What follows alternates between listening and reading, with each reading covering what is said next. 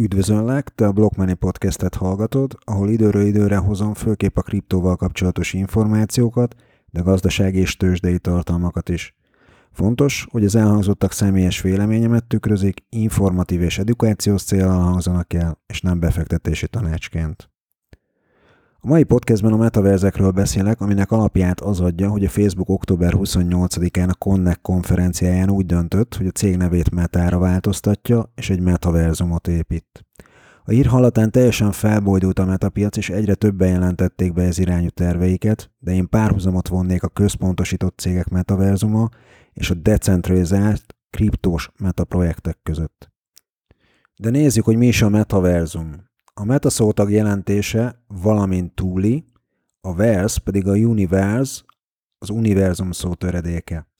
A metaverzum egy állandó, megosztott 3D virtuális tér, amely az észlelt virtuális univerzumhoz kapcsolódik. Egy állandó virtuális univerzum, ahol a felhasználók digitális avatárként léphetnek kapcsolatba egymással. Ezek a virtuális környezetek felhasználhatók közösségi interakciókra, játékra vagy akár munkára is. És hogy mi az avatar? A felhasználók 3D-s ábrázolása. A Metaverse kifejezés Neil Stephenson 1992-ben íródott Snow Crash című science fiction novellájában szerepelt először. Stephenson eredeti leírása szerint a metaverzum egy olyan hely lenne, amely akár a világból való menekülést jelenthetné, bár az, hogy mennyire ideális és utopisztikus egy ilyen digitális univerzum, az a fejlesztőin és a felhasználóin múlik. Minden esetre a valódi világnak, amennyire lehet, teljes leképezését jelenteni, nem csak egy szűk kis közösségi teret.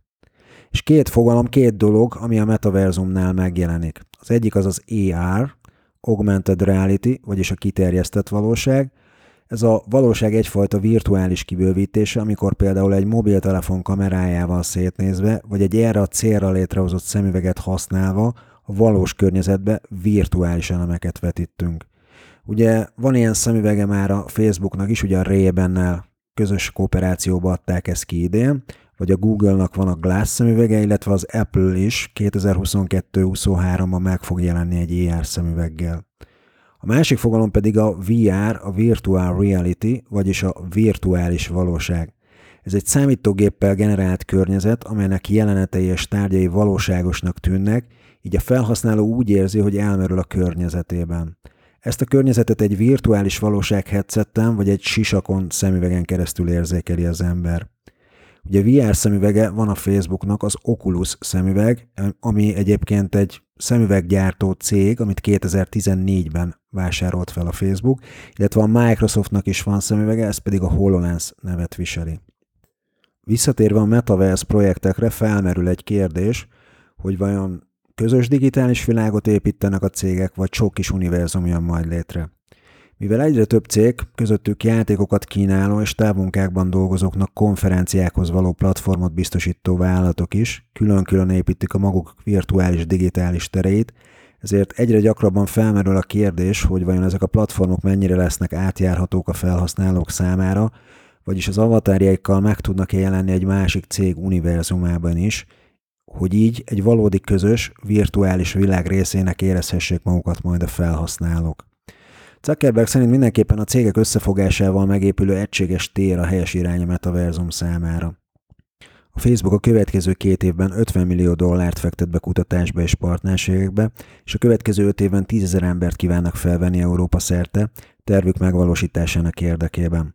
Októberben egyébként a Facebook megkezdte az új digitális kriptotárca, a Novi tesztelését az Egyesült Államokban és Guatemalában.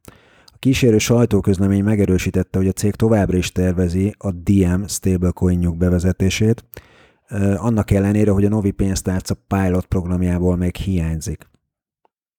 Szóval október 28-án megtörténik a névváltozás, a Facebook Meta néven fut tovább, de egyből becsúszik 2 nehézség. Ezek közül az egyik, a Meta logója kísértetiesen hasonlít egy német migrénes applikáció logójára. A NewSense Lab nevező cég által fejlesztett MSense migrén egy migrén alkalmazás, amelynek logója erőteljesen hasonlít a nemrég bemutatott Meta emblémára. A berlini székhelyen rendelkező startup azok számára igyekszik segítséget nyújtani kezelési útmutatásokkal és tanácsokkal, akik migrénben és fejfájásban szenvednek. A cég Mark Zuckerbergnek is beszólt, hogy bátran letöltheti a migrénre fejlesztett alkalmazásukat, hogy a cég átnevezése által okozott esetleges fejfájását enyhítse. És a második bosszúság a Facebooknak az, hogy kiderült, hogy az arizonai MetaPC már egy éve beadta kérelmét a Meta elnevezés levédésére. A kis 25 főt foglalkoztató cég tavaly novemberben jegyeztette be a kérelmét, hogy levédhessék a nevet. Ez azonban azóta sem lett elbírálva, így a Facebooknak még esélye van. Zack Schacht, a MetaPC egyik alapítója azonban azt mondta, hajlandóak lemondani a névről, ha Mark Zuckerberg fizet $20 millió nekik. Sajnos úgy tűnik, hogy az elbírálás hiány a cégnek nem sok esélye van, nem csak a 20 millióra, de még a névre sem. Sőt, talán még ők kerülnek bajba, mivel a Meta elnevezés miatt valószínűleg csökkenni fog az oldal elérése is. A következő megbeszéléseinket Zuckerberg szerint a Zoom helyett már a virtuális valóságban tarthatjuk. A Facebook megalkotta a Horizon Workrooms-ot, ami egyébként már beta verzióban fut is, regisztrálni is lehet rá, és azt ígéri, hogy egy térben érezhetjük magunkat azokkal, akiket eddig csak apró kis négyzetekben nézegettünk egy-egy online megbeszélés alatt. Letöltjük az alkalmazást az Oculus szemüvegünkre, majd indulhat is a virtuális találkozó. Ha akarjuk, még ki is vetíthetjük a laptopunk képernyőjét, hogy a többiek is lássák azt. Az életű hanghatásnak köszönhetően a jobbról jövő hangot jobbról, a hátulról jövő hangot pedig hátulról érzékeljük. A Horizon Workrooms-ot úgy alakították ki, hogy ne csak virtuális valóságon, hanem a weben keresztül is be tudjanak jelentkezni a résztvevők. Ez gyakorlatban azt jelenti, hogy a sisakkal rendelkezőkből játékos avatarok lesznek, míg a sisak nélküliek virtuális konferenciaterem falán lévő képernyőkön jelennek meg, ők maguk pedig egy külső négyzetből figyelik a teret. Előbbiek legfeljebb 16-an, utóbbiak 34-en lehetnek. A Facebooknál egyébként már fél éve tartanak megbeszéléseket a Workrooms-on. Ide kapcsolódó hír, hogy szinte teljesen valósághű arcokat animálhatunk percek alatt egy új szoftverrel, az Epic Games Meta-Human Creator programjával. Ugye az Epic Games, aki a Fortnite játék megalkotója. A böngészőből elérhető felhő alapú program igazi mérföldkő lehet a digitális emberi alakok létrehozásában. Egy-két kattintással beállíthatjuk az arc és a test több részének fontosabb paramétereit, majd ha szükségünk van rá, akár a végletekig részletezhetjük, még az emberek fogának a típusát is külön beállítva. A Facebook után a Microsoft a következő azoknak a sorában, akik Metaversum platformjukon dolgoznak. A Mesh platformját, amit márciusban jelentett be a cég, elérhetővé teszi a Teams videokonferencia alkalmazásában is, vagyis hamarosan a munka, vagy bármilyen más megbeszélések közben már avatárok formáját is felvehetik a résztvevők. A Mesh egy olyan hologramszerű háromdimenziós képet hoz létre a HoloLens, ez ugye a Microsoftnak a saját szemüvege, vagy más VR szemüveg segítségével, ami átláthatóbbá és könnyebbé teszi a felhasználók számára a kivetített objektumok megfigyelését. A Teams-el összekapcsolt Mesh-sel ugyanúgy csatlakozhatunk majd a konferenciákhoz, mint eddig, csak éppen ahelyett, hogy bekapcsolnánk a videót a megbeszélés közben, a rajzfilm énünk jelenik majd meg helyettünk, ami a mesterséges intelligencia rendszereknek köszönhetően azt is közvetíti, hogy hogyan mozog a szánk beszéd közben, vagy merre fordítjuk a fejünket, és milyen mozdulatokat teszünk a kezeinkkel. Az alkalmazás 2022-től lesz elérhető, de nem csak VR szemüvegek segítségével. Okostelefonról vagy PC-ről is lehet majd működtetni az applikációt. A Microsoft mesterséges intelligencia segítségével hallgatja meg egy személy hangját, és ezzel animálja majd az avatarját. Képesek vagyunk értelmezni egy személy hangjelzését, hogy animálhassuk az avatarát. Így jelenvalónak tűnik, és úgy érzi, mintha ott lenne veled, nyilatkozták az alkotók. A következő cég az Nvidia, a metaverzük neve pedig az Omniverse. Az Nvidia Omniverse egy könnyen bővíthető, nyílt platform, amely virtuális együttműködésre és valós idejű, fizikailag pontos szimulációra készült. Az alkotók, tervezők és mérnökök összekapcsolhatják a főbb tervezőeszközöket, eszközöket és projekteket, hogy egy közös virtuális térben együttműködjenek és továbbfejlesszenek. A következő cég pedig a Nike október 27-én 4 bejelentési kérelmet nyújtott be virtuális áruk védjegyének megjelölésére. Tehát majd jönnek a valódi Nike cipők NFT változatai, amiket aztán majd a virtuális térben lehet adni-venni virtuális áruházakban. Ezek voltak a központosított cégek, a központosított mamut cégek metaverse projektjei, de nézzük most a decentralizált kriptos cégek metaverses projektjeit. De előtte egy érdekes történet, amely még a 2000-es évek elejére nyúlik vissza.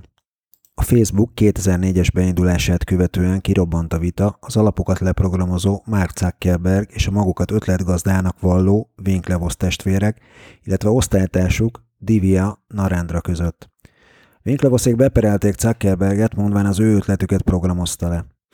Tyler és Cameron Winklevoss kártérítést követelt. 2008-ban kötött megállapodást az ikerpárt Zuckerberggel, melynek során összesen $65 millió készpénzt és részvényt kaptak, cserébe a Facebook alapítói jogukról való lemondásért. Később azonban meggondolták magukat, azt állítva, hogy félrevezették őket a közösségi hálózat értékét, és így a bánatpénz mértékét illetően. A testvérek megpróbálták visszacsinálni, érvényteleníteni a megállapodást, ám ebbe a Facebook jogi csapata már nem ment bele.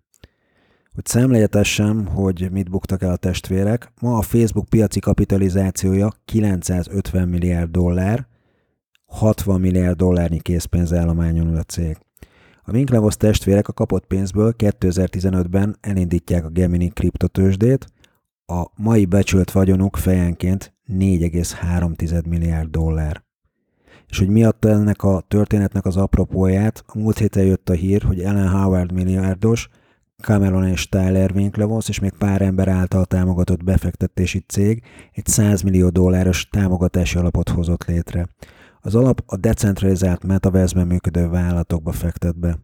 Tehát a Winklevoss testvérek és Mark Zuckerberg most egy virtuális arénában mérkőzhetnek meg a Metaverse területén újra a Facebook után. Én ebben a versenyben személy szerint a testvérpárnak drukkolok. De nézzük a decentralizált kriptos projekteket, és kezdjük mindjárt a Sandbox-szal. Egyébként a Winklevoss testvérek itt is érdekeltséggel vannak a Sandbox-ba, a Lent tokenek területén. A Sandbox egy blokklánc alapú virtuális világ, ahol a felhasználók játékformájában digitális eszközöket hoznak létre, építenek, vásárolnak és adnak el. Egyébként a Sandbox tokenek ára a október 28-ai Facebook bejelentés előtt még 75 centen állt, majd a hír hatására november 3-án már $3,22 ért, ami 374%-os emelkedés egy hét alatt, tehát érezhető volt a Facebook bejelentése az, hogy a kriptóipar is megmozdult, és a tokenek árai elindultak felfele. A Szent hirtelen áremelkedésének három oka közül az első egy $93 milliárd finanszírozási kör sikeres lezárása, a bővülő ökoszisztéma, amely továbbra is új partnereket von be, és a projekt támogató környezete, amely lehetővé teszi az alkotók számára, hogy kapcsolatba lépjenek közösségeikkel, és megkapják az alkotói munkásságok utáni bevételeiket. $93 millió befolyt összegből új játékok, élő előadások és közösségi élményeket szeretnének létrehozni, amelyek ösztönzik a közösségi szerepvállalást, és keresett barát környezetet teremtenek az alkotók, márkák és szellemi tulajdonok számára. A másik nagy kriptos Metaverse projekt, ez pedig a Decentraland, ez egy böngésző alapú és kripto alapú számítógépes játék, Minecraft stílusú világépítéssel. A játékon belüli pénz nem az Ethereum alapú Mana token, ezzel a birtokosok vásárolhatnak játékon belüli tárgyakat, és 90,000 játékon belüli földterület bármelyikét NFT-ként. Idén márciusban a Decentralandnak körülbelül 10,000 napi aktív felhasználója volt. Egyébként a Facebook bejelentésére ez is az október 27-i 75 centről október 31-én $3,65 ralizott. És hogy magyar illetőségi projektet is megemlítsek, ez pedig a Next Earth nevezetű metaverses projekt, az egyetlen blokklánc alapú virtuális földulajdon platform, ami a föld pontos másolatát használja, vagyis úgy is vásárolhatunk rajta, mintha a Google Earth-öt használva vásárolnánk. A csapat nagy része magyarokból áll. 2021. augusztusában indult, 82,500 földrészetet minteltek már, ugye mi a mintelés? Az NFT minting az a folyamat, amely során a digitális művészet vagy digitális tartalom a blokklánc részévé válik. Van a projektnek egy jótékonysági alapja, charity poolja is, egyébként a Binance Smart Chainen fut, az okos szerződések az Ethereum hálózatán futnak, az árakat pedig a Chainlink segítségével határozzák meg. És az egyik kedvenc projektem, ez pedig az Enjin, ez a játékvilág legnagyobb szereplője, ő is belép a Metaverse-be. Létrehoztak egy $100 millió Affinity Metaverse alapot, ugye az Infinity, a Polkadot blokkláncán futó metaverse-es projekt, és ezeket szeretnék az Enjin platform alá majd integrálni. A következő, amit megemlítenék, ez a CoinGecko alapján jelenleg a legnagyobb piaci kapitalizációval rendelkező metaverse-es projekt, ez pedig nem más, mint az Axie Infinity, ami egy NFT alapú online videójáték, amely a vietnámi Sky Mavis Studio fejlesztett ki, és az Ethereum alapú AXS és SLP kriptovalutákat használja. Az AXS tokenek részvényenként is működnek egyébként, hisz tulajdonosai szavazhatnak az új játékfunkciókról, vagy a vállalat kiadási javaslatairól is. Az AXS token január 1-én 54 cent volt, ma pedig már $159, tehát több mint 200-szoros növekedés egy éven belül. Az Axie Infinity egy kereskedési és harci játék, amely lehetővé teszi a játékosok számára, hogy gyűjtsenek, szaporítsanak, neveljenek, harcoljanak és kereskedjenek kis lényekkel, amelyeket NFT-ként digitalizáltak. Az új játékosoknak legalább 3 kis lényel kell rendelkezniük a játék megkezdéséhez. Júniusban volt hír, hogy amikor egy manilai informatikai elemzőt elbocsátottak a munkahelyéről, aznap megtalálta magának ezt a játékot. Az első 2 hétben $730 keresett vele, 3-szor annyit, mint a rendes munkahelyén annó. Egyébként pont a Fülöp-szigeteken nőtt akkorára játékosok száma, hogy az ország kormánya már a kriptoadózás bevezetésén törte a fejét. A napi felhasználók száma az áprilisi 30 000-ről augusztusban már több mint 1 millióra nőtt. A Fülöp-szigetek, Brazília és Venezuela azok az országok, ahonnan a legtöbb felhasználó került ki. A következő cég pedig egy kriptotőzsde, nevezetesen a Kucoin, aki virtuális irodát indít a Blocktopia metaverzumban. A Blocktopia platformján belül egy felhőkarcolónak tervezett irodát indít a cég. A tőzsde szerint a meta iroda lehetővé teszi a felhasználók számára, hogy cyberpunkokat diszítsenek, virtuális berendezési tárgyakkal kommunikáljanak, valamint cseteljenek és beszélgessenek egymással a virtuális környezetben. A virtuális épület 21 különböző szinten rendelkezik majd, a Bitcoin 21 millió darabos kínálatának elismeréseként, és várhatóan más tartalomkészítőknek is helyet ad majd, köztük a Polygonnak vagy az Avalanche-nak. A Kucoin kriptotőzsde egyébként augusztusban már 10 millió felhasználóval rendelkezett. A metaverzum szoros kapcsolatban áll az NFT-kkel. Mik is az NFT-k? Az NFT a blokklánc alapú tokenek egy speciális típusa, amelyek felhasználhatók a digitális tárgyak, például a művészet, a zene vagy a játszható videójáték elemek tulajdonjogának igazolására. Az NFT-k most Hollywoodot vették célba. A filmkészítők és olyan filmes franchise-ok, mint a Matrix felkarolták a technológiát. November elején jelentette be a Warner Bros., hogy elindítja a Matrix NFT avatorokat kék és piros pirulákkal, mint ahogy a filmben is. A program november 30-án indul. Ha valaki virtuálisan beveszi majd a kék pirulát, az NFT avatar a Matrixban marad, de ha a piros pirulát veszi be, az NFT átalakul.